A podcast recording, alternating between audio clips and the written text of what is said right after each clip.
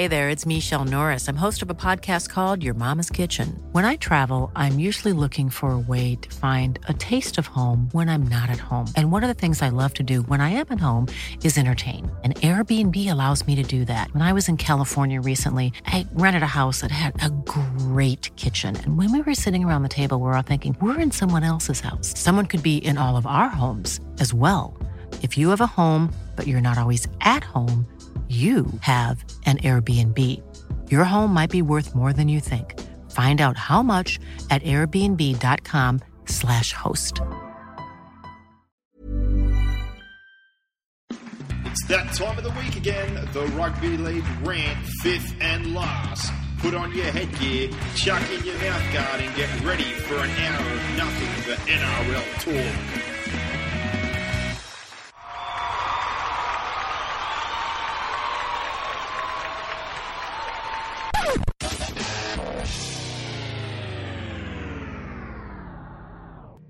And it is the final fifth and last podcast for the year. Uh, we're a bit on the delay as far as the World Club, uh, the World Cup, sorry, final was concerned. Our bad.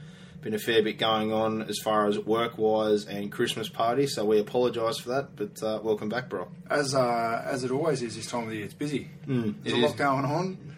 Plenty of tiles been sunk, and yeah, there's been uh, it's... some hangovers and delays, and uh, a lot of overtime at work as well. So things have gotten the way, but.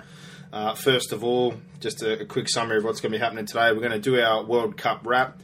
Uh, we'll touch on any news, issues and happenings, obviously, before we grind off uh, the axe for the year and let you know about dates for next year.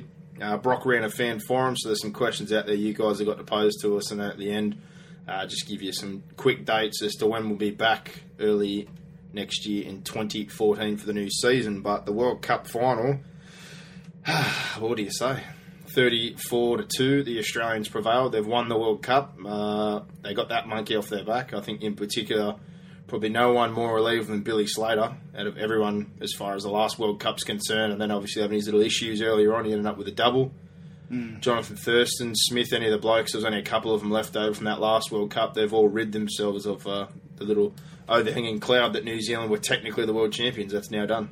Yeah, well, New Zealand haven't competed with Australia. Well, they, I think they won the Four Nations or the Tri Nations or whatever in twenty ten, I think it was. But realistically, on a game-to-game basis, they, they don't compete with us. And uh, if you have a look at that game, um, Australia, they built throughout the tournament. Uh, we we both fancy New Zealand, I think, mm. um, at, at the back end of our last podcast. But if you then watch the New Zealand uh, performances Semi, in the quarterfinal yeah. and the semi-final, mm. they were pretty ordinary. And, uh, Australia just built nicely. Jared Hayne's move to the centres was, was a, a bit of a masterstroke. They dropped, uh, obviously, Robbie Farah came off the bench. Cherry Evans came in. They got more settled. And Papali um, as well. He made the bench look a lot better than what he yeah. did at the start of the competition. Parker got more minutes. So, all around, when we were ripping Tim Sheens a little bit earlier, it seems like he took a few of those things on board. But yeah. Um, but whether that was just... And it was smart to give everyone some, some yeah. time, obviously, and that, you know, we didn't concede a try in... You know, over four hundred, mi- four hundred minutes well, as, as of the tournament. So, I mean, he can't really be criticised for trying to make sure everyone was match fit heading into the bigger games towards the end of the year. I, I For me, the only negative out of that, I think it went too long, the World Cup. Yeah, it went, it way, went, too, went way too long. Bellamy I, and a I lot of the coaches... I think the uh, soccer World Cup will go for that long. Well, Bellamy and a lot of the coaches said the same thing. It dragged out way too long. Mm-hmm. It needs to be shorter, especially now. Coming into this season, how late a lot of players are going to come back. They've got the, the nines and they've got Origin. It's still going to be... a shorter window, so yeah. uh, all round, you know. Maybe we look at even the fixtures. Finishing. I know both grand finals are played on the one weekend, but maybe finishing a week or two earlier as well. Well, everything's... competitions and just align them so the World Cup can start sort of mid-October, not start of November like it did. Mm. Well, it's all well loaded up, but uh, in the end, the, probably the biggest thing for me was that Jared Hayne move, like you said, and a lot of people out there give me a lot of stick, but let's put it this way. The bloke's a prodigy. He's a once-in-a-lifetime player like a lot of these guys, and as much stick as he cops at Parra, you can't do much with no help around you. Like oh, playing, you playing fullback, you need halves, you need a forwards to lay a platform, so you can't point the finger, but put him in a team like Australia. Yeah. Like I said, he, he's a prodigy, he's a once-in-a-lifetime player. People were getting uproar, you know, that were fans of the Roosters or North Queensland saying, what about Tate, what about Jennings? Well, look what, that just shows you again what Hayne does when he's got a decent team around him. Yeah. So, um... for sure. Jennings. That's why he's he's always, um, if he's fit, yeah. he's one of the first selected for New South Wales. Well, well we both like Brent Tate had a good end of the year, but in the, at the end of the day, he's probably not going to give you as much potency in attack. Michael Jennings gives you a thousand percent attack, but he still can't he pass. Can't pass. He had that semi-final against Ireland where he missed Darius Boyd with three like five metre passes where he just had to hit him in the chest. So that the in Jared the group, Hayne in the group game you're talking about, yeah, yeah. But I think I've said this a little bit off topic, but Jared Hayne now has opened up an opportunity possibly for Laurie Daly to be able to have him and Dugan in the side without wasting yeah. Hayne on the wing. Have Hopawada if he comes back in any good form, along with Jennings, and uh, you know, we've got McManus to fill us. I think our backline. Yeah, um, Hayne can play anywhere in the backline. Yeah, apart but from it's a lot better than wing. He can play centre wing, fullback. You just put him where he's needed. But we're no where, longer where we're, we're no longer forced in this situation to put in a Josh Morris for the sake of it, or yeah. put in Jennings like we did the year before when he was playing New South Wales Cup. We've now got another option yeah. with Hopawade showing that uh, Hopawade being back and Hayne now showing how good he can be in that yeah, position. It's a lot, so. It's a long time away Origin, but.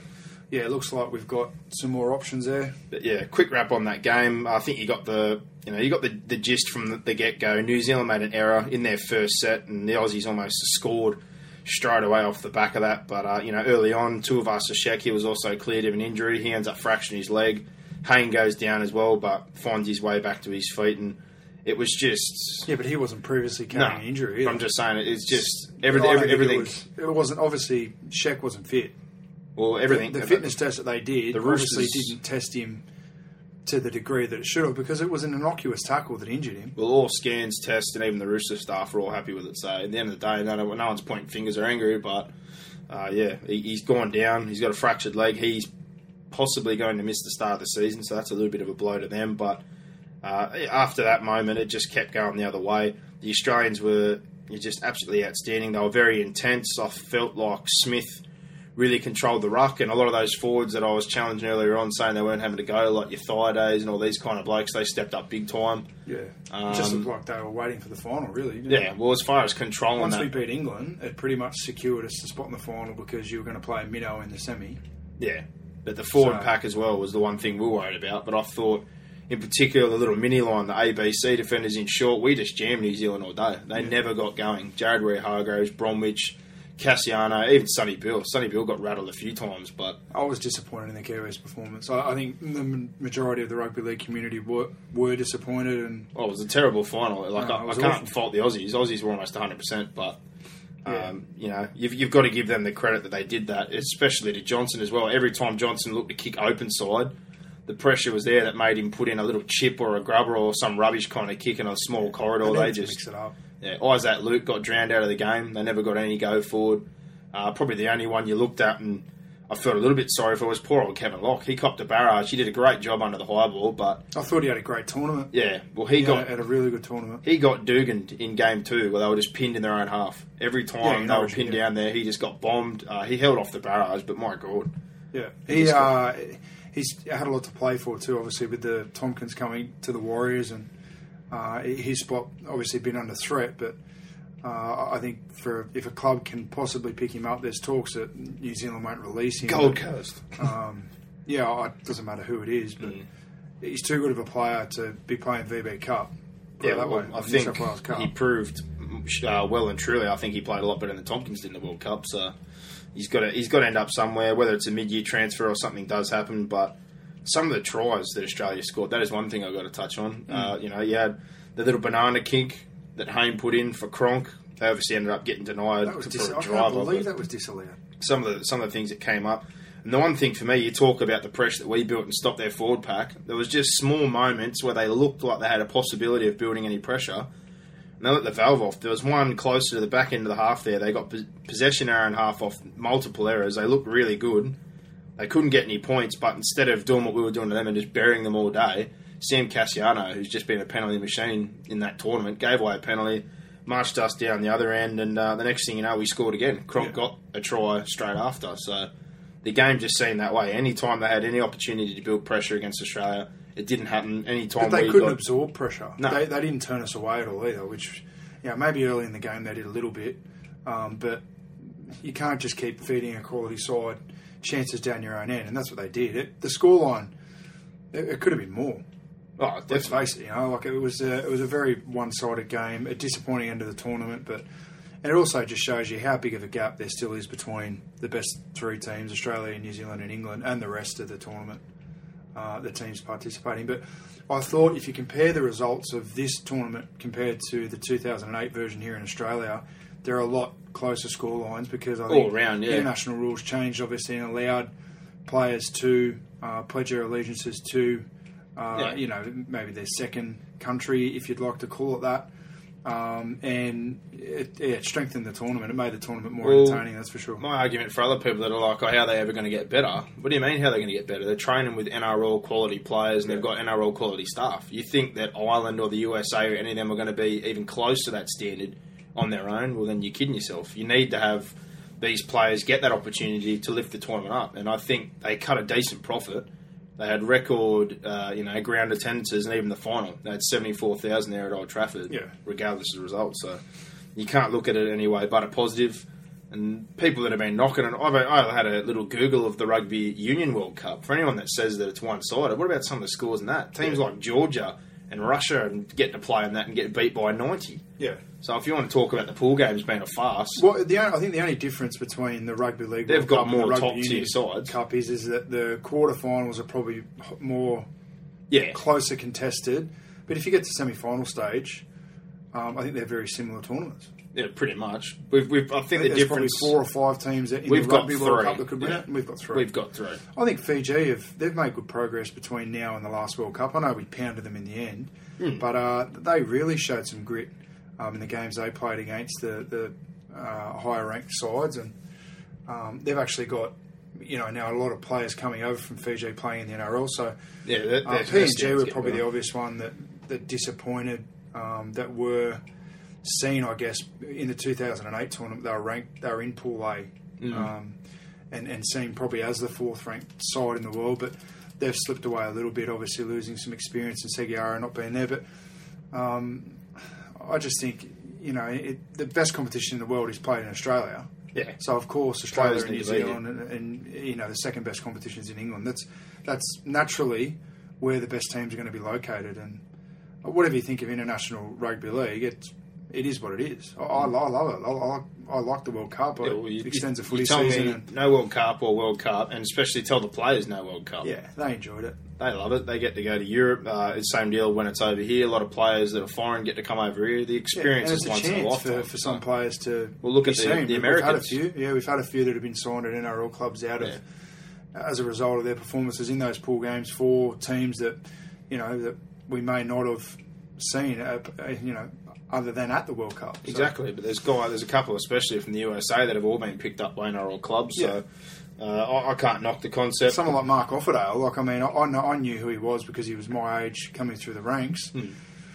You know, I'd never heard, I didn't even realise he was still playing. Yeah, well... The, um, and then look at the performances he pumped out. He played awesome. Talks of Jesse Joe Nandi, the back row for P N G, had a really good tournament. Uh, another one, Beretta Faramo, he got signed by Parramatta. Yeah. He was playing a bit of like cup football for a few years there, so there's plenty of others names that have been bandied around as yeah. far as what you hear and what you don't because they're not top twenty-five signings, but as far as off-season training or any deals like that, you wouldn't have a clue. But, but probably some in the World Cup up. We both enjoyed it. Um, yeah. You know, it, it got to the point where we expected it to. We expected New Zealand to play England. We weren't really sure who Australia were going to play. I think I think we probably both tipped, I think, Tonga to go through to that game, but that didn't eventuate. Uh, Fiji yeah, yeah. made their way through.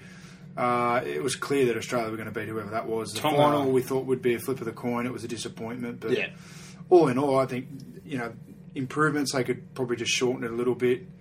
Um, but other than that, I, I was pretty happy with how the tournament flyer. I, the differences in the groups, the numbers in the groups, I didn't like that. Yeah, they've got to sort that out. Yeah, it's I, got to be a straight sixteen if they're going to do four pools. You can't yeah. have odd numbers. Yeah, they've got to cut through the out. pools. Um, like, you know, no, no offense to the poor old Cook Islands, and you know, Wales were pretty poor this time round, but they need to have a somewhat of an outside tournament like they usually do to qualify. But they needed sixteen. They needed four even groups, two to qualify from each group, and they needed to seed it a lot better. Because yeah. look at Tonga. they fi- they figured out that weather too late. You look at their third game when they beat up on Italy, it showed you that they should have been I going did say through. That in the preview, that I was concerned about the island teams in, in the wet conditions and, but, and yeah. even the Cook Islands, they struggled. But like I said, that third game showed you that they probably should have qualified, but, but they left it too late. You know? I'm not going to go into criticising people, but no. that, that comes back to, you know, preparation-wise, that it should be something to be addressed. But compressed tournament. To, compress the tournament a little bit more. Yeah. I think sixteen, you've got to have even numbers, two qualify from each and break those teams up. You want to give... Tonga and Italy should have both been somewhere in the mix. Fiji should be around in another group with P N G. And then you've got, obviously, England, New Zealand, Australia, and one other side, like a Scotland who surprised you. They all need to be somewhat separated so you can yeah. try and push all those through and have that, you know, much I would, more... I wouldn't even mind, you know, and this is probably going a little bit off track, but if you said you're going to have sixteen teams... Um, you have the top four teams in each pool. They qualify for the World Cup semi-finals. Mm. You have this, the teams that finish second in each pool, maybe the World Plate, and then maybe the World so you're going Toilet like Bowl. The seven, the yeah, seven kind of thing. They do Cup, Bowl, yeah, and Plate. I, I like that. So it all kind of plays on. And everyone's sort of playing someone at their own ability. I, the quarter-final stage for me was just disappointing. Yeah, well, you knew it was you coming. Sort of knew, There was yeah, some absolute was, bloodbaths on the cards. The only real game you were looking at was, was France, Samoa England. and France or whatever. Samoa, Fiji. Yeah. And France, Fiji. England ended up being closer than what we thought, but still, yeah. side who we thought would win, did. Um, game of the tournament, probably the New Zealand-England game. That was a cracker. Mm. England, Jesus, what do you say about that? That's, uh, that's going to... That's well, going to hurt for a lot of those English players, you know, your James Robies, your Kevin Sinfields, your probably James Graham. They're not going to have another World Cup. Well, I said it before it all started. Halves are the difference. They played us and threw the kitchen sink, couldn't get the job done, and they threw the kitchen sink at New Zealand and didn't get the job done. I think that was their best halves combination, though. Yeah. And, and I know they played Sinfield. Both, both times, there, though. Both um, times, it's proved proved one hundred percent. Halves are the difference. They yeah, got they good forward pack. They got better backs than what they did. They've got a gun fullback. They got a good nine, but they don't have halves. They don't have a pairing that can compete with well, the Kiwis or compete with us. They do have halves, but they didn't select like Danny no. Brough. How Danny Brough wasn't. Um, yeah, well, look the what they've given half. up. They've given up the goal. They, he won their bloody Daly M player, and they still can't afford to pick him. But yeah. this also goes back to us giving him a bit of they stick. Picked bloody Rob Burrow. Yeah, but this goes back to me and you sticking to Steve McNamara. Look what he's done again. Yeah. He's neglected him. He's crashed the car. He's neglected the Daly M player in their comp. Who's also, you know, dominated in previous years and dominated again with a side that's not part of their upper echelon over there. Yeah, he's clearly a class above a lot of the halves over there. So if you, you can bend the rules to pick him, even if he is Scottish, well, they should have taken him. Yeah, and he proved it with the way he played for Scotland. He yeah. completely gave away any opportunity when he let Danny Brough play for Scotland. Yeah. So, yeah, in summary though, that final Australia was just ridiculous. Some of the tries, that one for Josh Morris in the second half, as dangerous as the landing was. The one-time volley off Hayne's boot. Yeah, that's um, probably the other thing. I can't believe that they allowed it to go on like that. There should have been bloody high jump mats all around the ground. How about, how about that try, though? Oh, it was a cracker try. How dangerous was the was the field? Ridiculous, but they do that every year for the finals there. Clint Newton, who's now a representative for the Players Association's come out and said that they've got an investigation launched there. So. Oh, an investigation? Yeah, there's going to be an investigation. Jeff so, Tuvey should be into it. Uh, yeah, the, the Players Association's onto it, him being a former player now, yeah. retired after the World Cup. Well, he's obviously still playing for Newcastle. I doubt he'll be playing much first grade. What but, about um, Timmy Sheens? Timmy Sheens. Yeah, do you well, think he'll go around again? Or it's well, the same now that he... he Well, he obviously he wants to go back and coach in the N R L. Who takes that job, though, if if you're not... If he's gone? I'm not giving it to Dave Ferner. Probably Mal Meninga. No. Well, Mal's still got Queensland, so what? You give him two jobs? Give it to Cardi. Give it to Cardi. Give it to Stephen Kearney. He can take that job. Uh, well, realistically, the way you're looking at it now... It has to be someone who's not... It's, that's what I mean. It's, it's another one of these jobs now where you have to be separate. So you'd think that it might be uh, like a high-level assistant. Neil Henry, something like that. Yeah, or if not, it's got to be someone who gets the sack this year or comes out of the job. And anything around. It's crazy how you get a, get the sack from an N R L job. You pick up the Australian gig. The... Well, look at Stephen Kearney. He's been the New Zealand coach forever. He bombed out at Parramatta big time. Yeah. Now he's running water for Brisbane, so good, good time, Steve. Yeah. But overall, that final... One of those Malcolms. I don't know how you can sum it up any better than just everything. The one percenters, the kicking game was completely dominant. Uh, they won the ruck, they won line speed, kick chase, and I think I said here yeah, the biggest thing was the transition. They didn't slack on either side of the ball. They were as good on offence as they were on defence, the Australians, for pretty much the whole game. And Jonathan Thurston, clearly the player, player of the tournament. Yeah, well, he, he got player of the series, and the Australians, after that English game, conceding a try with four minutes to go, they went five, was it four games after that? four hundred four minutes without conceding a try. Yeah. So five games after that without a try, plus a few minutes in that last game. four hundred four minutes, they just ridiculous.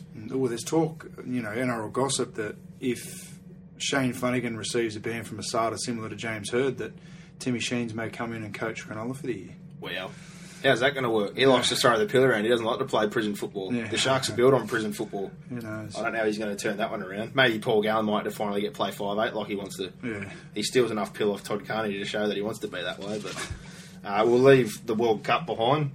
Moving on into some issues and news and happenings around the game the last couple of weeks. Probably number one, I suppose, is uh, the player discipline. Obviously, a lot of people out there saying, oh, I don't care, it's their off-season, that's all well and good.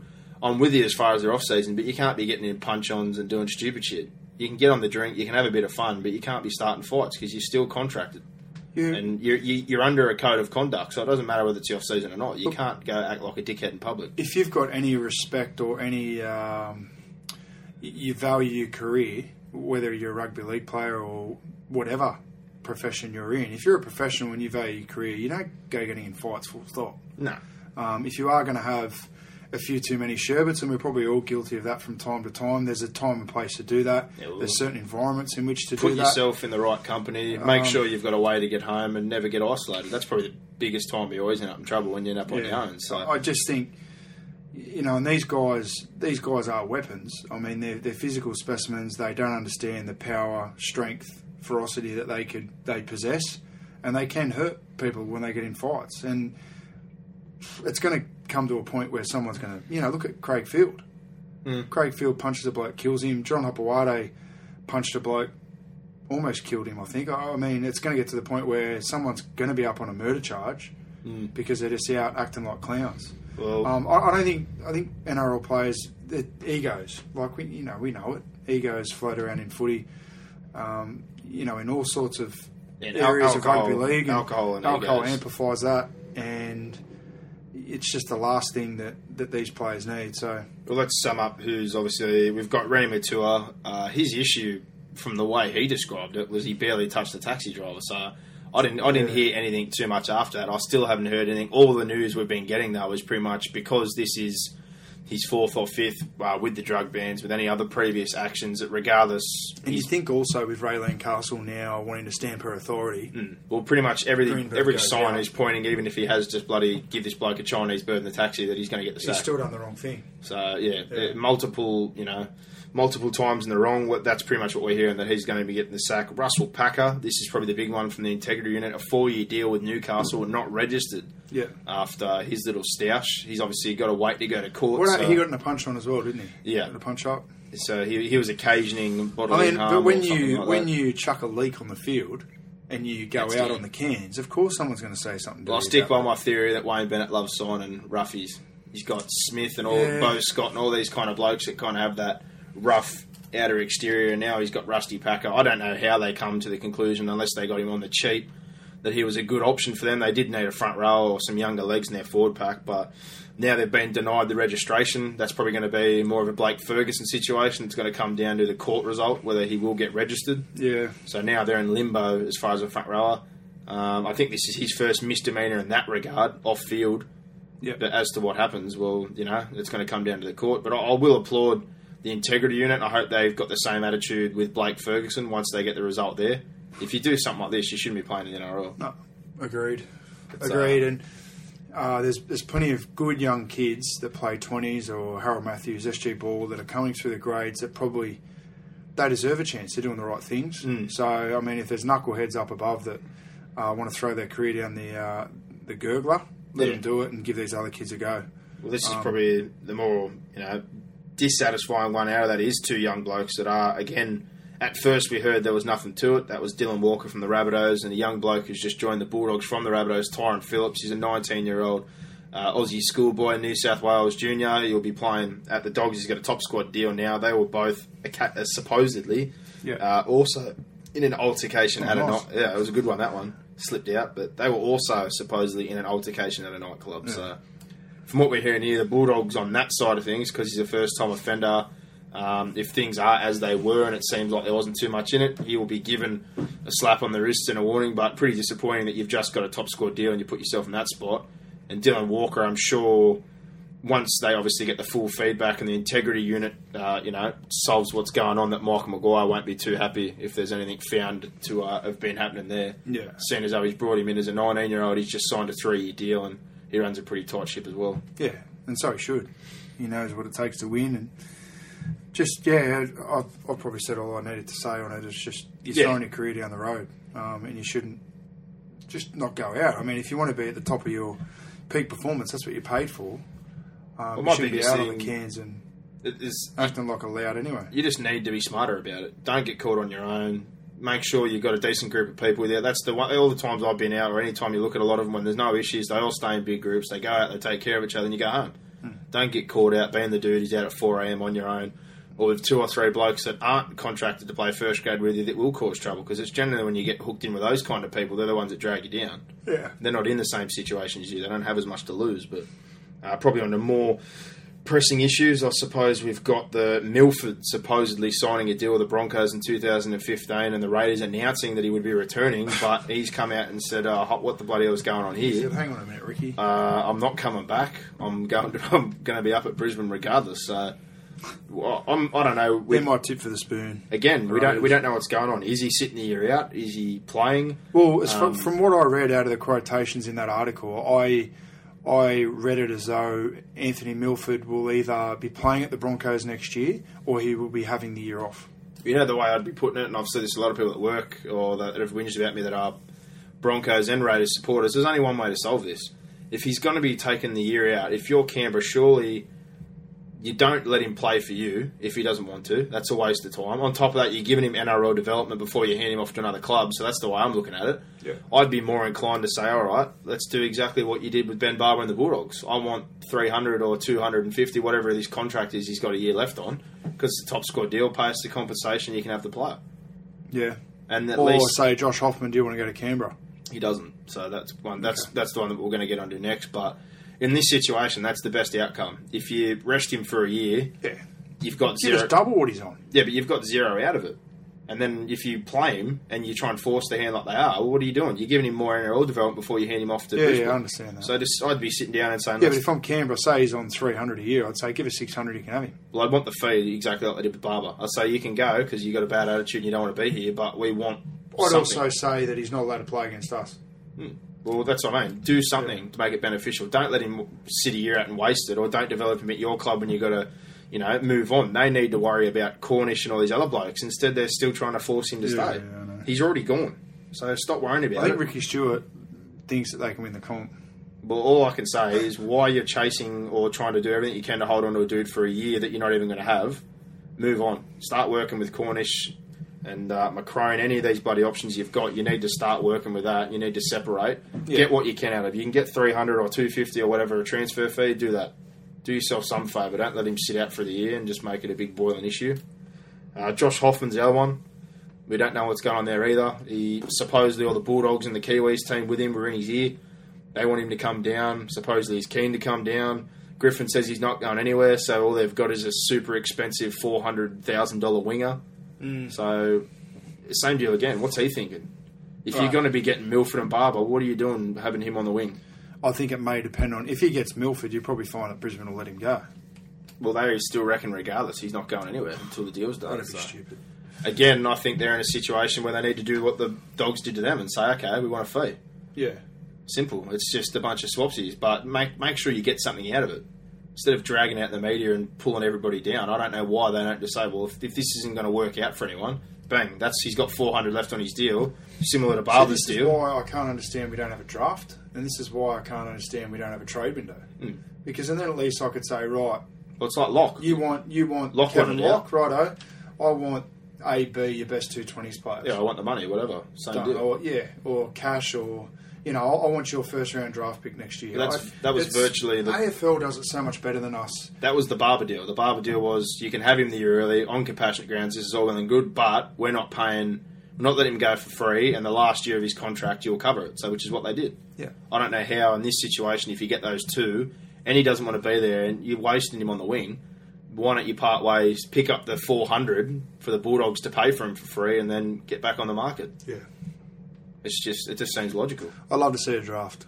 Bring in a draft. I don't know about the draft, but I think I agree with the trade window and or transfers, like mm. players that get stuck saying, I want to put in a transfer and see what they can do. Yeah. If a club can go, okay, well, he's up for grabs, and put an offer to somebody. Make some moves, yeah. And say, okay, well, we've got a Australian schoolboys halfback. If, you know, you're a club that's got somebody like a Cronk or a Thurston, obviously probably not that far along, or a club like uh, the Tigers that have got Brooks, if he's a gun in two or three years' time and you've got a kid that you know is going to be stuck behind him, you've got trade, trade bait there for someone else. Trade to go, off. Okay, we've got already got that position sorted. We'll yeah. try and get pick up another need. Yeah, I think it's it'd make it'd add an extra element to the game, mm. and, and an extra element of intelligence. People have to be intelligent about the moves they make. At the moment, I think there's not much thought process behind um, recruitment. But, but you look at the clubs that do it the best, and, and they're up the top of the competition. Mm. There's no, uh, you know. No mistaking why they're there, that's mm. for sure. Smart. Especially, you know, you look at Penrith, where they've gone from and where they were and where they are now and where they're going to be in terms of their recruitment. And they've moneyballed it. Yeah, they have, basically. Picked up bits and pieces. Uh, you look at Melbourne every year, they build around yeah, those Melbourne. couple of big names, but you look what they bring in, it's the same deal. Yeah, right. Well, mainly, up, mainly exactly yeah, the same. Picking up pieces Incredible. that can complement, you know, the good parts that you've got, and you know that you can get enough out of them to put yourself up there at the upper echelon. And Nick Politis, he's got a bundle of cash bigger than Walter White, so he just throws it around willy-nilly. Oh, Mister White. But uh, the only other thing I suppose we got here is the Moulton injury. There hasn't been other, any other significant injuries in the off-season yet that we've heard of. But yeah. uh, Timmy Moulton, possibly you've heard three months. I've heard six months. Yeah. As far as that knee injury, is this a big blow for the Tigers or not? I'm no offense to them. I still see them struggling a little bit next year, having such a young side. But uh, poor old Timmy Moulton can't really take a trick. This is uh, his fourth injury.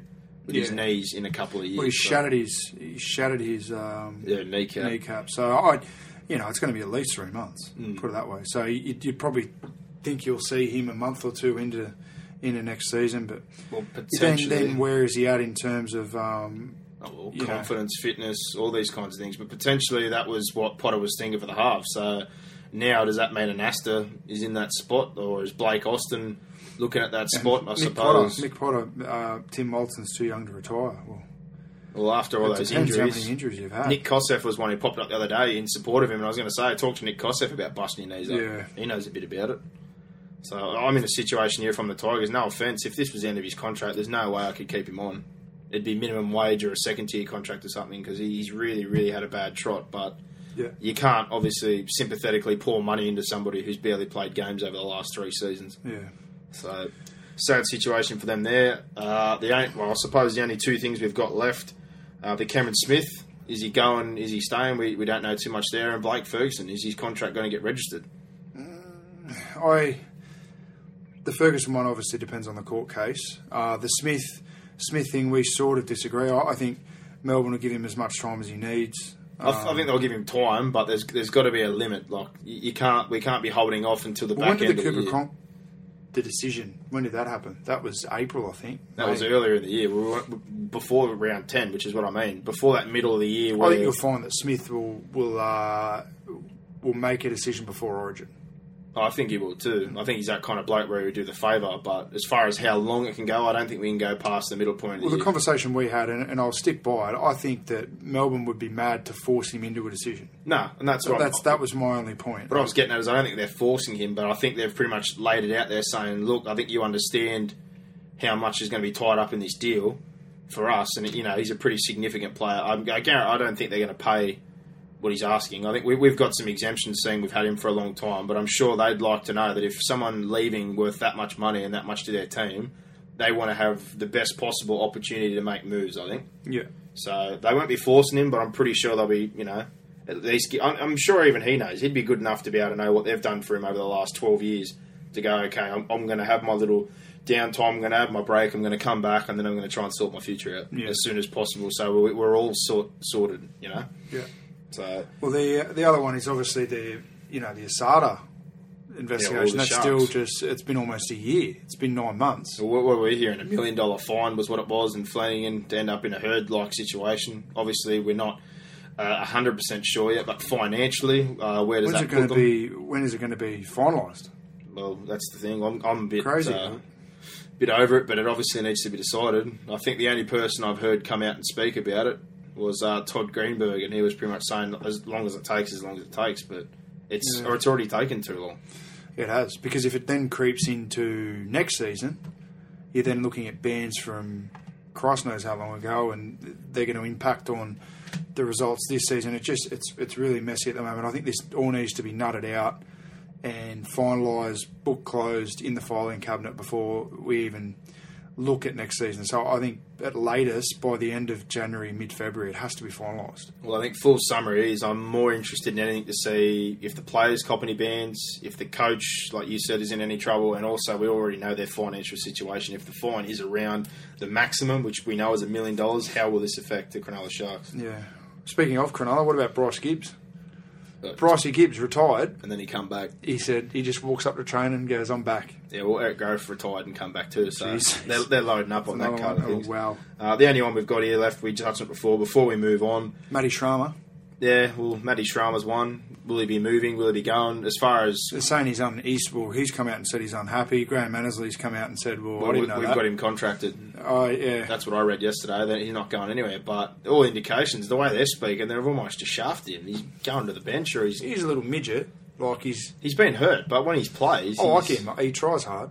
He's your future. There's not many... Uh, there's not many... players in the N R L that are that small and well, I think try they as hard should, as Matty Schramer. I think they should take two things on board, and that's that two of the big two of the clubs that came out and took interest immediately were Brisbane and Melbourne. Yeah. So I think the Gold Coast should maybe go, okay, if Brisbane and Melbourne are looking at Matt Schramer, maybe we should be a little bit smarter. Yeah, they're not that smart, mate. I'm telling you. Not saying that, you know, they're either them are going to find a ten-year future in him, but when clubs like that are giving you an interest in your player... Yeah. That should give you an idea that, you know, he's a pretty decent quality. But I, I don't know what they're thinking. I know he's had some injuries, but I think you need to persist with him. What about the hybrid game that was in yesterday's paper? The hybrid game, I think it's a stupid idea. I, I reckon it's ridiculous. And, and mainly because I'm telling you, when I played sevens one time at school, I forgot every time that a ruck was on when I went to play the ball and just got stomped. Yeah. They were saying that it was going to be yeah, rugby half. league in your own half, and then when you get over halfway, you got to form a ruck. But I couldn't. I couldn't. Why I couldn't wouldn't that think, change? Why, why wouldn't that change at half time? Why well, wouldn't it then be rugby? Right. Get, the, yeah, why couldn't you play it. one half of each instead of complicated? In, in in in the mojo, in the moment, I'd be trying to stand up and play the footy again and just get dived on by about twelve Giants. Yeah. They should have a thirteen-a-side half and then a fifteen-a-side half, and we just have to adjust to it. It's just dumb. It's dumb. Or vice versa. It's two different games. Play a two-game play a two-game series. Play one game of each. We'll just see what happens.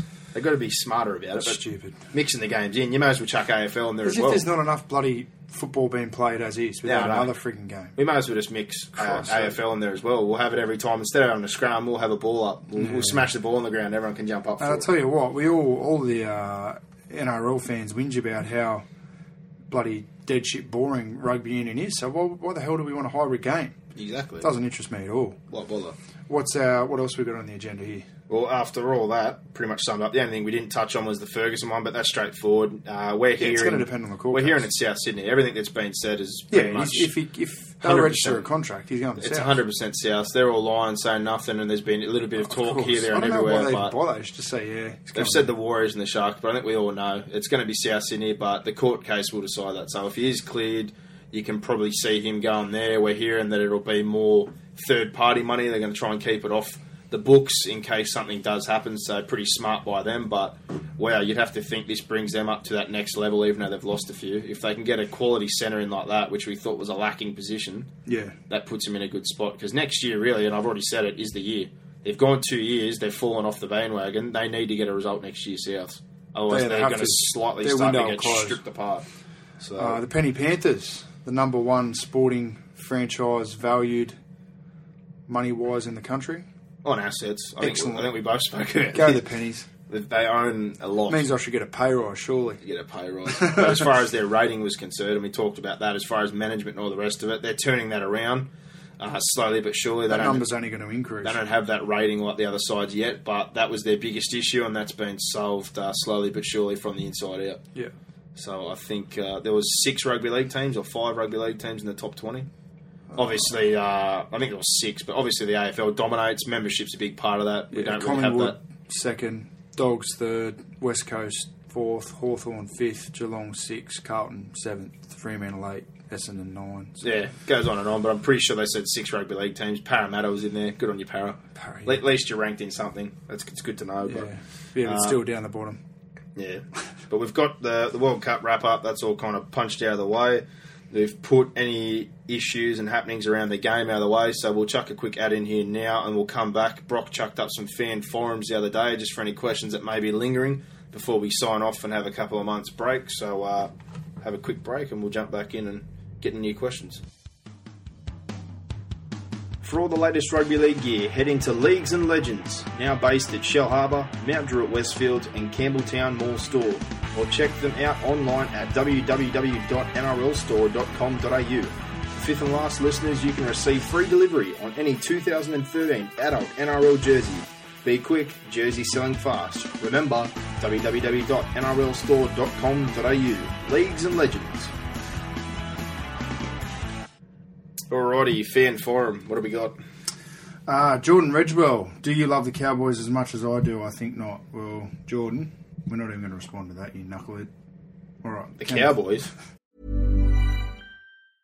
Mom deserves the best, and there's no better place to shop for Mother's Day than Whole Foods Market. They're your destination for unbeatable savings, from premium gifts to show-stopping flowers and irresistible desserts. Start by saving thirty-three percent with Prime on all body care and candles. Then get a fifteen-stem bunch of tulips for just nine ninety-nine each with Prime. Round out Mom's menu with festive rosé, irresistible berry chantilly cake, and more special treats. Come celebrate Mother's Day at Whole Foods Market.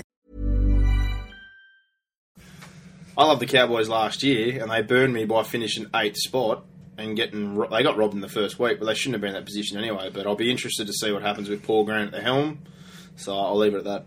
I don't love the Cowboys at all. Kenneth Barrington, will Blake Ferguson go to the Rabbits? And is he the missing link they need to win a premiership? Probably. Well, they d- definitely needed a centre. That's yeah. for sure. Uh, you know, Bryson Goodwin probably goes to a wing. He did play. He, he did play for New Zealand, but still. Yeah. They, they didn't really have too many set. Varo was their gun centre and a very good centre, but besides that, they had Inu and him to pick from. So, yeah, uh, yeah, I think he's a big piece in helping them in that position, particularly defensively. Ferguson's very aggressive in defence in the centre spot. Uh, David Boyle, he's fired through a few questions. He's always a good contributor. Uh, will Canberra have a shocker of a season, or can Ricky live up to his paycheck? I think they will go terribly. I think he's already upset the apple cart there, and.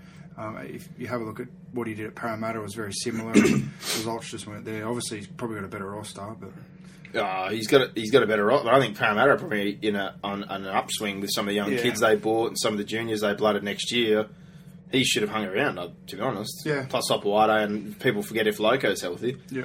I'm looking at Canberra. Besides last year, getting Vaughan kind of into first grade, and they like a lot of those younger guys. Besides him, there was Ferguson and Dugan. They're both gone.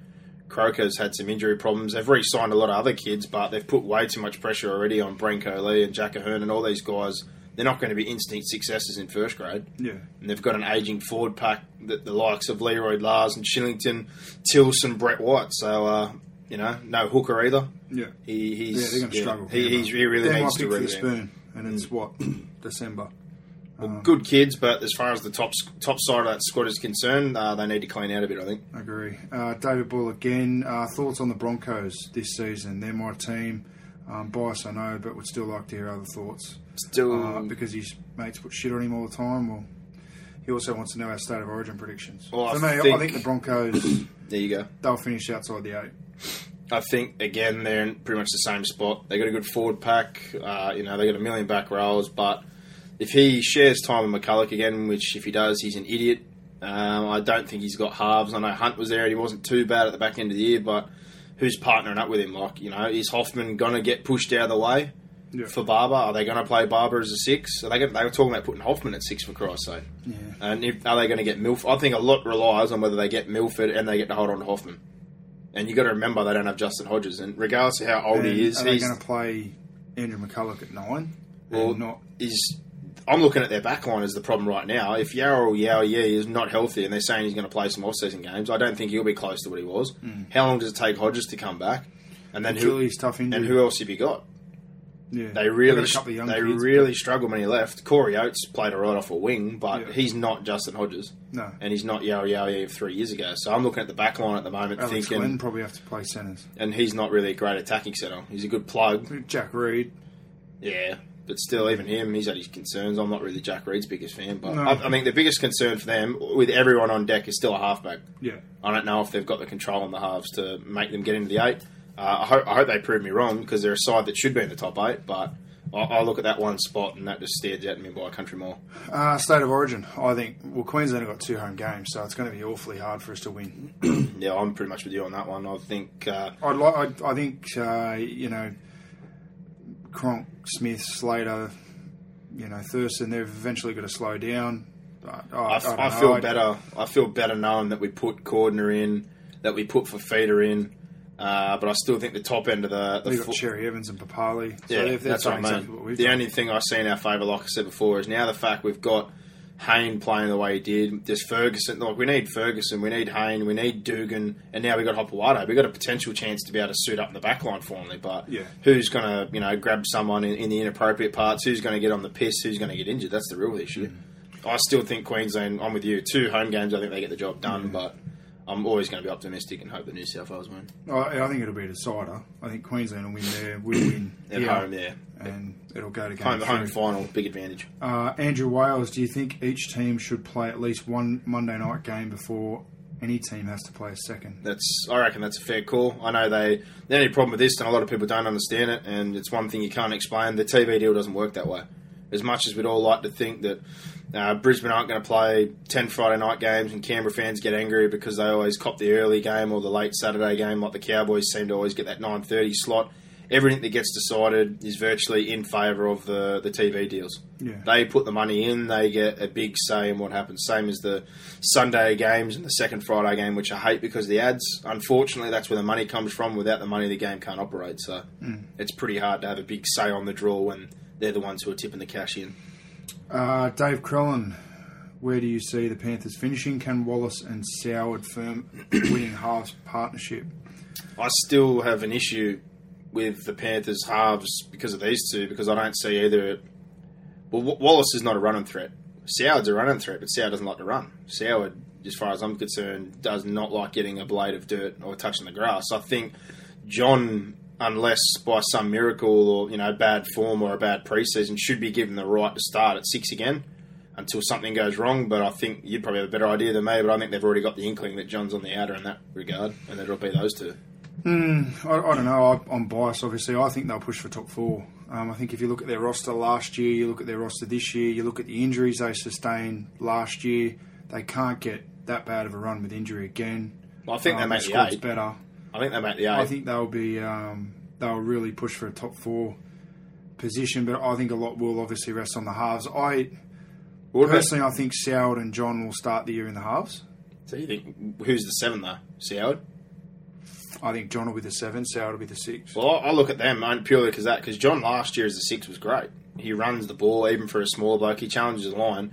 Jamie Soward doesn't run unless there's open space. He doesn't take the line on, and Peter Wallace is obviously more a defensive half and just a nice safe kicking game. Yeah, so I think they'll. Um... I think John's got the right until he plays bad to start at six. But I, I, I don't know. I have a feeling that they're pretty much leaning towards having Wallace and Soward at six and seven. They may do. Yeah, I'm not really sure, but all I the weapons. Seen much of the N R L stuff so far this season because we're, you know, for people that aren't from Penrith, we're situated a twenty-five minute drive away with the sixteens as we are to where the twenties and N R L are based, so we don't we don't sort of run into each other that much in my role there. But um, from what I'm hearing, they you know obviously Pete Wallace only just got back from the World Cup, so um, yeah, he, well, John played the World Cup too. Been, yeah, sorry. So they you know you're not really going to get a great indication on it now. Um, I think form will have a lot to do with it. I don't think I don't think Gordon Cleary, um, particularly Cleary, would have a, a you know, set in stone right at this minute. I think it'll come down to how they trial. You know, injuries often fix this as well. You know, one of them might get injured in a trial or injured at training. Well, so. Jamie Soward definitely won't get injured. He won't let anyone touch him, so... Yeah, I, I think he'll go all right, Jamie Soward. I think uh, the freshen up will do him the world of good. Um, I think they bought him for the right reasons. They didn't buy him to be the player that he was at the Dragons. They bought him for his kicking game um, and his goal kicking, so, uh, you know, it might free him up just to be that natural, flamboyant, player that, you know, we, we all saw uh, a little bit of potential in. But, you know, it remains to be seen. The money they paid him, um, he's got a lot to live up to, doesn't he? He's, he's for the money he's on, they're going to want him to push him into the top four. Well, that's what at I'm least the top I'm, eight. I'm so. still not convinced that he's a top flight first grader. I know he played a game of Origin. But, but, but a winning halves partnership, definitely. So, uh, Wallace and Soward. That structure at the Dragons was almost catered to him to be able to hide and kick and hide and defence and a lot of things. I don't know how, if he fits in. You don't Penrith think Penrith have got a... I think Penrith have got a pretty good squad. Yeah, but I'm not. I'm saying I don't think Ivan Cleary's defensively minded in that way, and I don't blame him for that. I couldn't base my game plan around hiding him so he can kick for me. He's, he's not going to play. I think the game's moving towards, it's, you know yourself, it's it's high completion, it's field position, it's errors. But look at Penrith. Penrith's front row rotation: Elijah Taylor, Sika Manu, Matt Robinson, Louis Brown. They got Peachy on the bench. Seguiaro. To me, they're going to be, uh, you know, get over the top of you on the forwards, get those kind of exciting edge players involved, and then you look at the back line. Last year, Dean Farah and Simmons are almost telepathic with each other. Josh Mansell's a beast. Matty Moylan, I see attacking potential everywhere.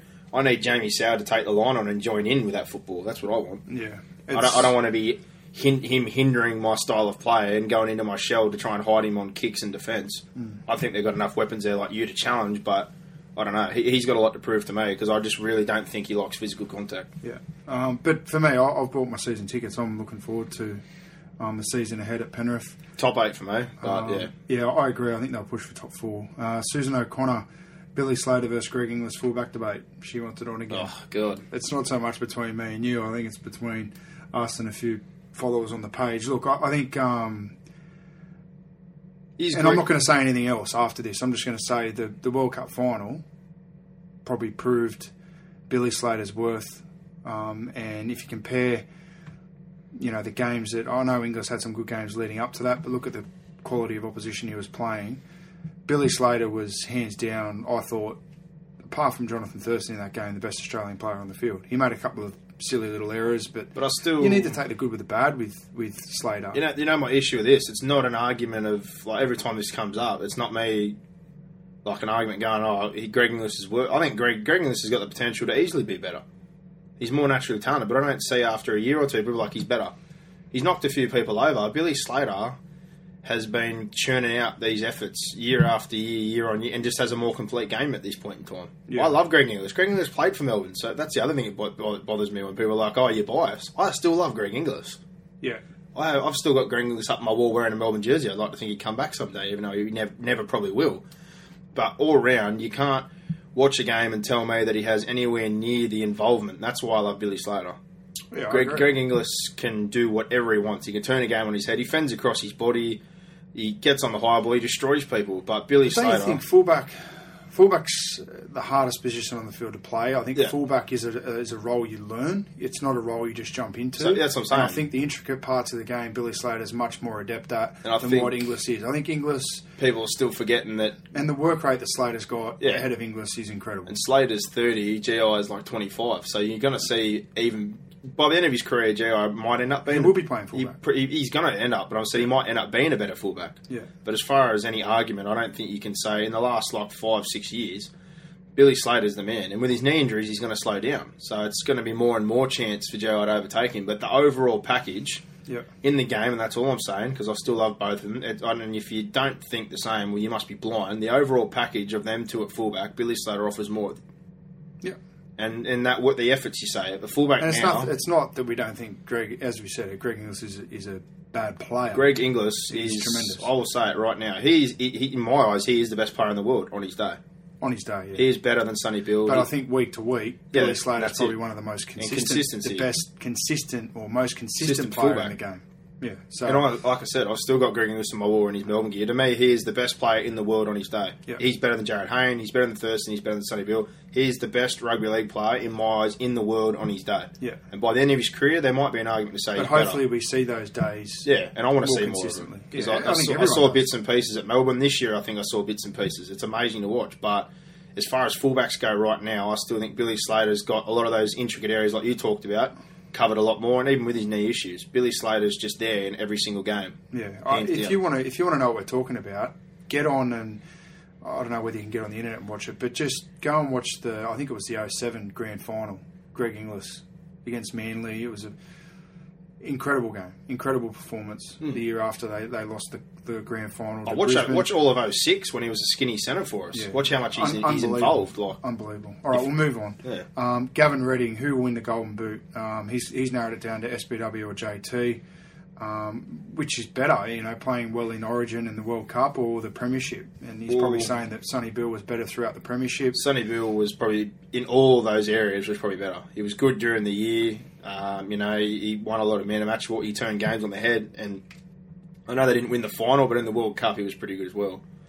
Um, I, to me, I, I really don't know who who you give. I'd I'd have to lean towards Cronk. Well, I'm telling you right now, it's not Bruff. That's we're done and one. Burgess, it can't be for me. He didn't have. He had a good year, but compared to his standards, those other guys, he didn't have anywhere near the kind of year they did. Smith, always consistent, but I don't think he did anything, you know, that makes him stand out. So if you're going to drag it down to those three, you've got the international, like the Rugby League International Federation Player of the Year in Sonny Bill. Is that, but is that an award? You've, are they giving him that award to to try and encourage him to stay in the game? Because I, I don't know, but I like honestly, after watching his year, I have to. Oh, agree. He's been incredible. His, in, his influence, no doubt. But if you go on World Cup season, everything, I think Sonny Bill's probably been the standout as far as consistency is concerned. I know Cronk's very consistent for Melbourne, but I think their little down periods hurt him, and even in the World Cup, he chips away and he's very solid. But uh, you know, and Thurston, Thurston was okay during Origin, caught fire afterwards, leading the, the Cowboys in. But the whole, the whole, you know, the overall year, if you're going to go all that plus the World Cup and Origins, it's for me, it's either Cronk or Sonny Bill, but I'd give it to Sonny Bill. Okay, that's just the way I'm looking at it. I don't go off a couple of flash in the pan performances like other people do, where you look and go, you knock three people in their ass in that game and shoulder charged. The whole year, pretty much what he's saying, if you want to look at all those aspects of footy, yeah. Cronk's consistent throughout all of it. But Sonny Bill was also consistent throughout all of it. I can't mm. really say he was bad in the World Cup or during the year. Yeah, and I think also in the current modern day, the way that awards are handed out, it's very hard for forwards to win those awards. Mm. But if you want to go... You in, look at how many points he polled during the Daly M voting. Yeah. I think he got twelve votes. But also, that's my argument as well with like a, a Melbourne or them. Look at their side though. They've got Maloney. They've got players yeah, okay. that can steal from each other, whereas Melbourne, Melbourne, yeah, they steal from each other, which is why a lot of them have struggled to win one. They've all won one now, but consistently you see all three of those Melbourne players in the top ten. Yeah, because they're right. you know a bit like Jonathan Thurston. He gets all the points for his side. Uh, Brad O'Kane, are the N R L trying to financially strangle the Sharks by giving them an unfavourable draw in relation to Friday night games, or do they know something we don't about the harsh penalties they will cop next year for the two thousand eleven issues, making them not worthy of being shown on free-to-air T V? Well, that's all. Uh, it's a bit of a conspiracy theory. We love one here on the show, but um, for me, I don't know. I, well, I, don't, I can't tell. I can't tell you that. Again, um, I also think that they're not a. They're not. They don't have a massive supporter base of Sharks, do they? I no, mean, but this this is what I'm getting at again. T V this, deals like dictates I, to the I want to see Melbourne. Bases. I want to see Melbourne play on a Friday, and so does Canberra, but they don't, because your Brisbane's, your Bulldogs, these teams again that are worth more money. It's the same or, as Penrith and the, and the Gold yeah. Coast. Probably the, the two teams I obviously follow, Penrith and the Gold Coast. I you rarely see them on, no, on Channel Nine Football. Them, the Roosters, Brisbane, the t the people that pay for the game, the T V, they get to decide these draws. So I don't get to watch Melbourne play a lot of Friday night and all this. They're pretty much on Foxtel, predominantly, yeah. which isn't so bad. But yeah, for people that want to watch their team on Friday night, you got to realise again. It's uh, dictated by the people that pour the money in, and it's the biggest supporter bases. So that's why you will see the Bulldogs, the Rabbits, the Roosters, these kind of teams, the Broncos, they get these uh, favourable time slots. Yeah. Or Sunday afternoon football. You know, these kind of slots seem to go to those sides. But it's all on that. It's on fan base, uh, you know, T V ratings. You're not going to put on two sides that have, you know, smaller fan bases in those primetime spots. Yeah. And I'd love to say that, you know, like I said, Melbourne... Sharks, all these teams would get those, but that's not how it works. It's dictated on money and ratings, so not much you can do about it. But as far as the Sharks' punishment's concerned, I think we're all we just don't know, do we're we? all frustrated. We all want to know what's going on. I want to know what's going on. You know, are they going to get the million dollar fine? Is Flanagan going to be suspended? Are there any players going to get punished? Is there any staff involved? Like they, they really need to know, because you can't be halfway through a preseason. Well, I mean, they're they're almost halfway through a preseason mm. now. Well, that's it's, right, mate. They, they need some clarity. Sort of point. They really need some clarity. All right, Kenneth Barrington, Fiji and N R L team. What do you think? Uh, P N G two. He said, yes, I'm aware of the P N G Queensland Cup team for next year. All I'm saying is, given Fiji making the semis two World Cups in a row, it makes perfect sense to have them in the comp. Well, my problem, And, and, and and people would say, well, oh, what about the travel to Fiji and back? It's the same as a flight to W A. So if they're talking about a, a, a flight, uh, having a team in W A, mm. three and a half hour flight, that's, it's the same. That's not my issue. This is my issue. For the P, this is more the P N G, not the Fiji. If P N G somehow got into the N R L, how do you attract players to go live in Papua New Guinea? No, they'd have to be based in Australia. Well, that's what I'm getting at. Are, are they going to be based here, or are they going to be based over there? Because they're talking about playing over in a stadium based in P N G. They, if they're going to have a Papua New Guinean side per se, are, what, how, how's that going to work? I'd, I'd think that... If they're going to be in P N G, you'd I think, think they'd to be... play in P N G. They play in P N G. That's what I'm getting right? at. Like but they may be. They may say to these players, look, we'll base you at the Gold Coast, so we'll base you at Brisbane There's or Townsville. There's a lot of questions. You can train there. We'll just fly you over for the games. Like all that. Back. Juniors, they have to be based here. All these little things, when you're, we're talking that they want to get a Papua New Guinea club off the ground and into the N R L, mm. I was sitting there thinking, well, if you were telling me... It's basically a third world that country, someone had to move to Goroka or whatever to play...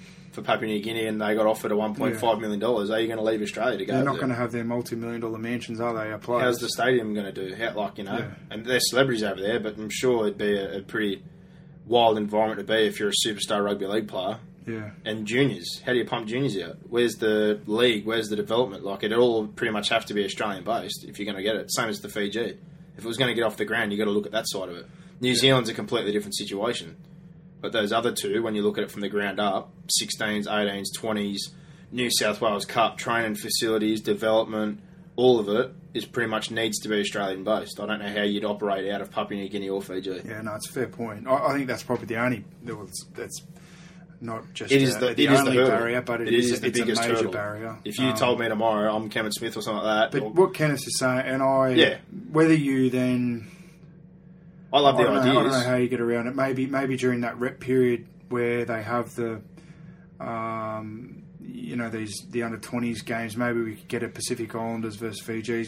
Fiji I, I love the idea, here. But it's more exactly what we just got at. That hurdle for those two, I think, is a bit too big to overcome. Like New Zealand having teams doesn't really affect them because they're a much bigger, bigger country. They've already got rugby union, rugby league, all those other little bits in place, especially grassroots. But where yeah. where is all the grassroots that are going to get to a high enough standard and the facilities in Fiji and Papua New Guinea? I think in the next ten years, the N R L, and I know they're going to be doing a lot of. If they're getting a lot of money, the A R L need to pump.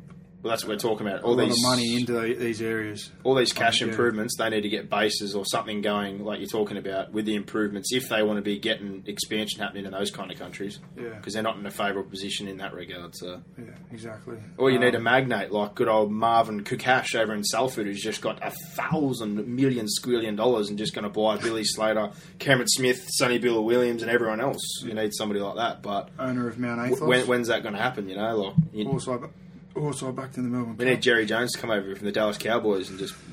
Oh look, the money. Yeah, I I love the idea. Money talks, Kenneth. Though. I love the idea. No, but, so do yeah, I. It'd just be outstanding. Practically, how's it going to happen? Um, and I think, like he says, the P N G team being in the Queensland Cup, that's a massive step. Yeah, I think that's great. Great start. Yeah, great start. Um, David Boyle, who will get the spoon? Tigers, Eels. I, I don't think it'll be either of them. I think it'll be the Raiders. I think the Raiders, off what I said, they've still got a lot of like... And obviously, the, I think the Eels will still be back there. A lot more first-grade quality players than probably those sides at this point in time, but I think they're on a down spiral, and I don't think... Just everything. Like, Campese didn't impress me last year. He's going to be off. I think, you know, they let Sam Williams go. I've got no idea why. Uh, you know, Matt McCurick, a hooker that I liked, had some knee issues. Glenn Buttress has always gone hurt, so they don't really have a solid nine. They picked up Kurt Baptiste from Brisbane. There's just a lot of areas I look there. They don't have a guaranteed nine. They don't have great halves. McCrone's even been rumoured to going to be playing at nine. So, you mm. know, Shillington had a flat year. Tills, White, Lars Beert didn't even play a game. All those three are supposed to be that four prop rotation. Where are they? They're all gone, you know. Joel Thompson left, one of their young bloods. Him and Papali were good players. Fenson constantly gets hurt because he carries that side.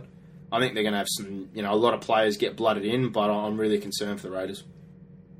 Really concerned? Really concerned. I think they're going to be around the spoon. The Tigers... Yeah, I, think, I think, yeah, I think it's your usual suspects. I think it'll, look, it'll be the... I think the, the Tigers, Tigers, Tigers kids flourish. I think the Tigers kids flourish, but they don't... Yeah, but they'll get worn They can't down. sustain it for you know, a year. You know who I'm looking at? And I think they might be in the bottom four? The Bulldogs. The Bulldogs? Really? Just the way that... Oh, the way that I Michael can't. Ennis has been playing, they don't have a half. They've now lost their fullback. Yeah, but I can't see... Cassiano... that, that really struggled pack. in the World Cup. That forward pack, I can't see. Their centres, I don't like. I just, I don't know. I, yeah, but overall, I don't know, look, I, look, look at the squad though. You can't, I can't compare them to the Tigers. I can't compare them. Another to one I think who will slide will be the Knights. Well, they're the one I was worried about, and I told you because of the forwards. Because you look at that Roosters game, that's an example of when everyone says they're going to step up this year, they proved to me in that game why they can't step up. Yeah. They ran one out into a young, brutal Roosters pack and just got absolutely pillaged. Yeah. One to seven, Newcastle are outstanding, but now take out a nine, they don't have one. They you know, have. If the, if the Eels play the Dogs, I think it's going to be, you know, you look at those derby games they're going to play. The uh, the Dogs play the Tigers, like Penrith. I think I'm, they're going to be playing all those teams twice. I just I, young kid, I think they'll slide. The young Tigers, I think, will avoid the spoon, but yeah. I think they'll have some problems just overall. They still don't have a lot of great uh, older heads in their side, but with, with the development of the kids they're coming through, I think you can look out for them the next couple of years. They're going to be a danger. All right, last question, but, Brad O'Kane. Yeah. Well, who are you going to give the spoon to, though? Hundred percent Raiders. Um, well, I'm probably with you on the Raiders, but I think the Tigers and a couple of those sides you said. I don't think they get anywhere near it, though. I think the Raiders are really have an uphill battle. All right, Brad O'Kane, the biggest improvers and flops for next year. We've probably already stated that, I oh, guess, well, in what we've said. I think Penrith... Look, I think the biggest improvers... Penrith... Go up again, I think. Yeah, I had them there last year. I think, look, I think the Warriors will be the big improvers. I think they'll they'll make the eight. Or the Titans. I think there'll be two sides, or three sides. I think Titans, Panthers, and the Warriors will all be in the eight. Well, um, you know, that's this point of the year. You know, that's, things won't happen over the offseason. Yeah, well, you, you you know who I said I was interested in. And flops for me, Dogs and Knights. Well, the one that got, gets me, and I, I'm not saying it's going to happen, but I look at the Dragons. I like the way they're recruited. Yeah. I still don't think Steve Price is the, the man to do it, but in buying Williams and Widdop, I see halves. In having Garvey, I still think they're missing a few come pieces. In with Rain, and then you've got Merrin, Frizzell, DeBellin, Stockwell, I think, offloading those five or six older guys like they did. And then you forget that Merrin didn't play the back end of the year and Dugan didn't. Mm. I think the only spot I really look at and go, it needs to be filled in centre spot. But with the buying, I'm looking at them thinking, you know, they're not going to be in that spoon battle because they've got a lot better squad this year. But all right, Brad yeah. O'Kane, he's, he's also asked, is there any hope New South Wales have two away games? We've already addressed that in a previous yeah. question. The last, I really like this question, which current players will one day be immortals? Well, I, I'm biased. Obviously a big three. Well, I'm not... I can't, big three, I can't be biased in saying it because there's plenty of bigger names that have, who are immortals have already said it. Cameron Smith's an immortal.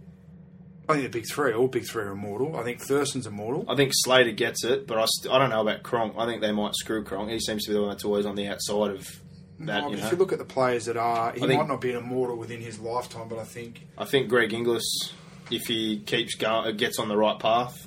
And, well, he's already on the path. He's already scored a crap load of try over one hundred tries for one hundred sixty or one hundred seventy games. So you think he'd be...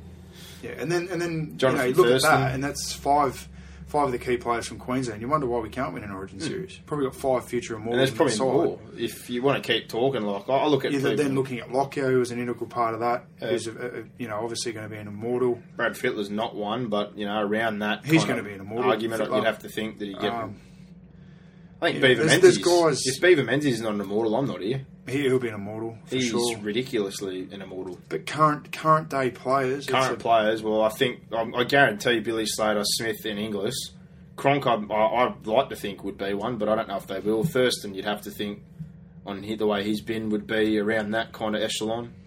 I think James Maloney, like, if he if he continues James to play... Maloney, well... No, just looking at where he is in terms of his career at the moment...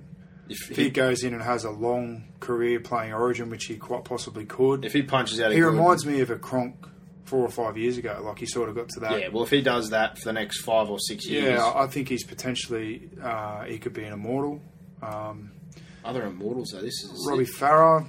Mm. Yeah, I don't know. It depends where... Again, his legacy His legacy is going to be State of Origin. At the moment, his well, record you, doesn't read too well, but...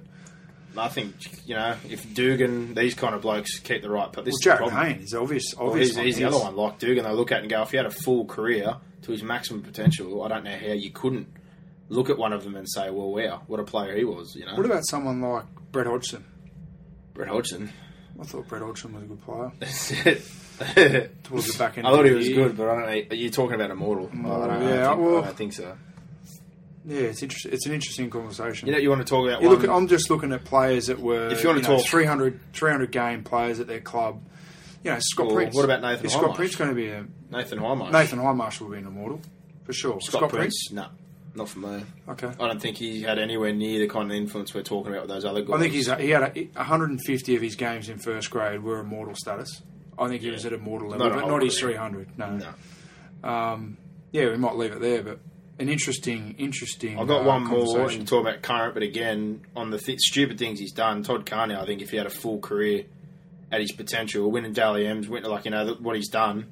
If he pulled his socks up and did what he could do for a whole career, yeah, he's got to be. He's got to be. A, I think part of the criteria is obviously you need to be dominant at all levels of the game. And Todd Carney, yeah, how many games did he play for Australia? Not many. Well, how many games did he play for New South Wales? Not exactly. Many. Like I said, if he didn't, that's have that's what issues. I potentially have. I look at Maloney because you've got Thurston and Cronk are obviously on the way out. I think that the halves position there, same as uh, Cherry Evans. I mean, if he. Yeah. If he flourishes, him and Forum could both, if they potentially stuck together. All right, we'll leave it there. We could go on all day, but yeah. If you want to talk about guarantees, I'd have to say two of the big three, English, J T, they're kind of the four that stick in my head right now. Agreed. Uh, anything else? I think we're going to have a look at the draw, aren't we? Yeah, well, what about the draw? What would you like to speak the about? Draw, let's have a, the draw? Well, firstly, the Brisbane Broncos, ten... Well, again, I hate ten say, Friday night games. I hate row. saying it, but it's all this bloody T V deal. This is mm. the way they do it. The Queensland seems to rotate that. They always get the second Friday night game. The Broncos get the bigger rub of the green, being uh, big boss fifty thousand or whatever. They always get into the ground. But are you I, happy? Are you happy with the draw? I know you, you haven't really had a great look at it. I've well, I hate off. I I've, hate watching that. I've gone through and highlighted all the games that I could possibly attend. There's I about fifty in there, which I'm pretty happy with from, between C O A and A N Z. From the small look that I've had, there's still a few fixtures around Origin that I'm not happy with, yeah. and I know you can't avoid it altogether because there's always going to be some kind of clash. But I still think that Origin ruins a couple of games. Well, let's have a look at round one firstly. I mean, obviously we're going to kick off with Rabbitohs Roosters. That's I think uh, round one's a cracker, massive grudge game, and then you get the Broncos. Dogs, Broncos, grudge dogs, because of what's going on there the night after, so I'll probably be at both of those. Penrith and Newcastle will be a cracker because Newcastle will be expected to back up what they did against Melbourne last year, and Penrith, you'd be interested to see what all those buys do after, you know, a pretty yep. solid year. Melbourne and Manly, well, what else do you need to say? They're going to try and absolutely murder each other at Brookie too. Yeah. Cowboys and Raiders have typically had close fixtures against each other. Yep. Parramatta and New Zealand, well, Christ, we got the surprise of a lifetime last year. Parramatta towered them up, and then look how that ended up. Dragons, Tigers. And yeah, that, those two obviously still got bad blood after the whole Moulton situation and, and a few other uh, issues. So. Caps off on Monday night, Sharks, Titans. So. Yeah, well, welcome to the prison. That's that'll be, you know, Greg Bird and Paul Gallen, all those kind of blokes going uh, stoush to stoush. But mm. uh, the Origin window got shortened. I think we were told. Like the, the, the gaps, it's gone to six weeks now, isn't it? I think it was a bit more spaced out before. No, I think it was, it was six weeks before. Oh, right. I thought I heard Craig Bellamy the other day saying that he was happy that that was compressed, but still not happy with all the fixtures. Mm. Well, the grand final rematch um, is in round four. Yeah, Roosters well, v C Eagles, Allianz Stadium, seven forty. They're Saturday the kind night, of games. twenty-eighth They're the kind of games you need to get in before that period comes around. Yeah, I agree. I think, I think yeah, uh, but uh, but other than that, I, I think.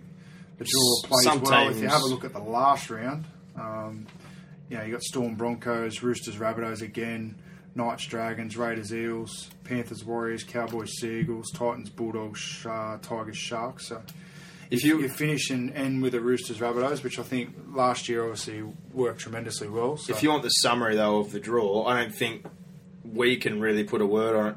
Unless you look at it from your own team's perspective, because that's pretty much how everyone's judging it. Well, I looked at it from a, from a Penrith perspective. I'm surprised they've got so many day games early in the season, because it's going to be hot as hell out here on a Saturday arvo. Yeah, well, that's what I mean, um, though. And from a Melbourne perspective, I didn't really have a great look yet, but my biggest concerns would obviously be travel and who we play during Origin, because we lose, well, you know, the best spine in the competition, realistically. Yeah. So that's always my little stoush. Well, they also don't have to travel to, to the World Club Challenge. Well, that's, that's the beauty of us out. Getting knocked out. But, yeah, we've still got to play nines, and we've got blokes that just played all the way through for Australia. So yeah, my concerns are more, you know, early in the year, do we have to travel a lot? And then the rep period, who we play around that kind I'm of I'm pretty happy with so. the...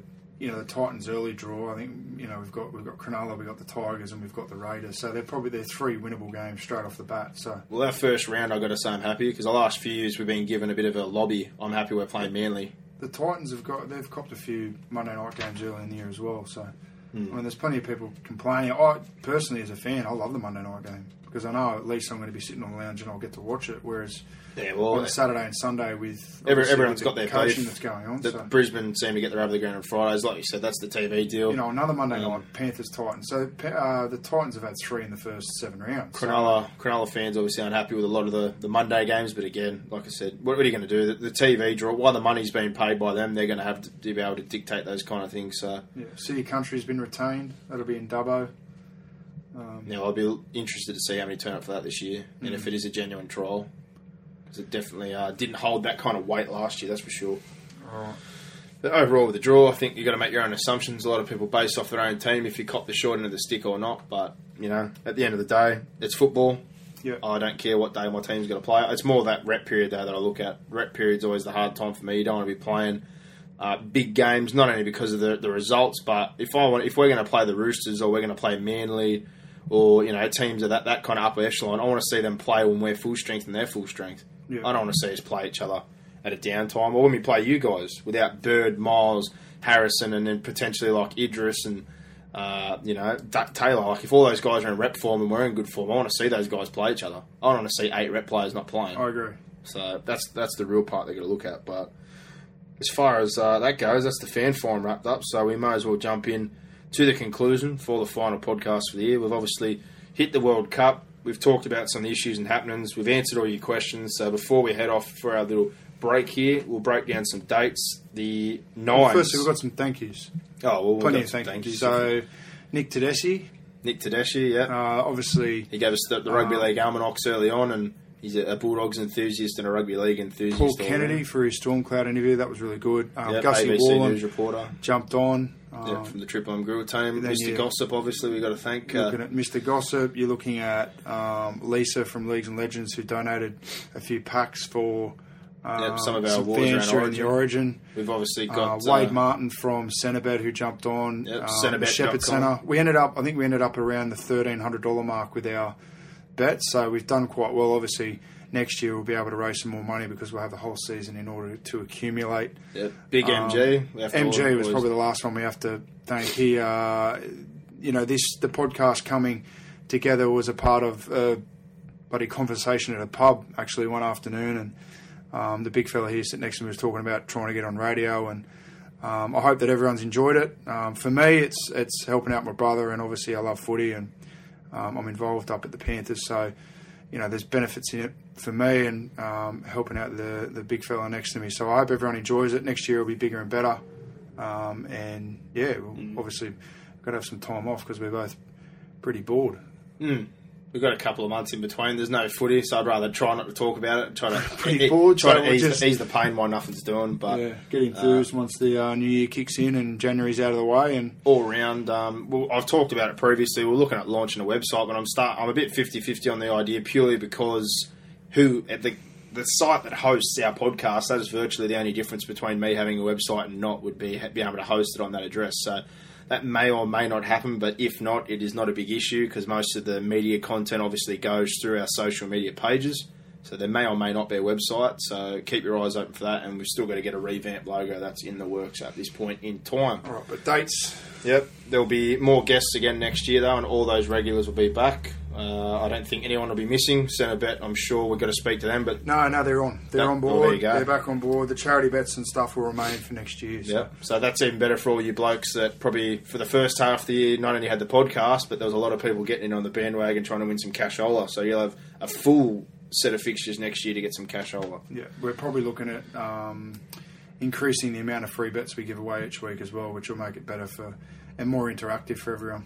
Yeah, and, are, and in all facets, we've got a couple of months now to refresh and get some ideas. So look out, hopefully, for a couple of new segments and some new ideas next year. And uh, also, one thing I've been trying to come up with, I'm trying to somehow link in fans. So we're going to be trying to bring in somebody at least every week next year, maybe for a quick rant on their team. Excellent. But uh, this is all stuff that's in the pipeline. But dates, uh, we've got the Nines obviously happening, the Auckland Nines on the fifteenth and sixteenth of February early next year, plus the World Club Challenge the week after. Uh, due to the World Club Challenge probably not being as big an issue for everyone unless you're really a Roosters fan. I know I know everyone will probably watch the game, but you're not really going to listen to a gibber about the Roosters if you're not on board, or Wigan. We're going to tie that into a Nines preview because I'm sure everyone's going to be very interested in watching the Nines. So that will roughly be about February tenth. So that'll be, you know, a couple, give you about four or five days out from the Nines, and also just to get a bit of the World Club Challenge, which is happening the week after. But as far as the, the important stuff, which is the preview of the sixteen teams before the season kicks off, as well as some predictions for the year, such as premiers, minor premiers, you know, a dark horse, sliders, teams that'll improve, and all the rest. We'll probably have a also we'll probably have a special guest for both those podcasts. We'll split that in half. We'll have yeah. one guest for one pod and another guest for another. So it'll give you um, a different sort yeah. of angle on it. Bit of variety, but uh, that'll be in two parts. We'll be doing uh, the teams how they were from sixteenth up to first next year. So it'll be sixteenth to ninth, and then eighth to first, and we'll build our ladder and predict for two thousand fourteen. That'll be two parts, probably released uh, on February twenty-first. That'll give probably two weeks there for people to get through the two halves, hopefully be about an hour each, and then uh, a couple of days out from the kickoff of the competition, which is on March sixth, we'll hopefully release something uh, a couple of days before that, just leading into round one. That'll only be a short podcast, obviously, just having a look, giving some tips, and probably getting gossip on if anything's rolling by that point in time. So other than that, uh, it's all wrapped up. The season's done. We've had our premiers, our origin, all the rep fixtures, and the World Cup go by. The only thing left, I suppose, is the Golden Boot. That's not too far off being named. But uh, other than that... Have a safe Chrissy. Yeah, have Stay a great... out of trouble. Stay exactly. safe. Happy New Year. See you in twenty fourteen. And if anything is going on over the Christmas break, feel free to keep interacting on the page. We'll uh, be keeping our eyes peeled on that, and we're always happy to talk about the Rugby League. But for now, guys... In, uh, enjoy the new year, and we'll speak to you on February tenth. Bye. Bring it on. Give us more. Give us more. Where are you going? Where? What, what, what, what, what's going on here? Is that it? Is that it?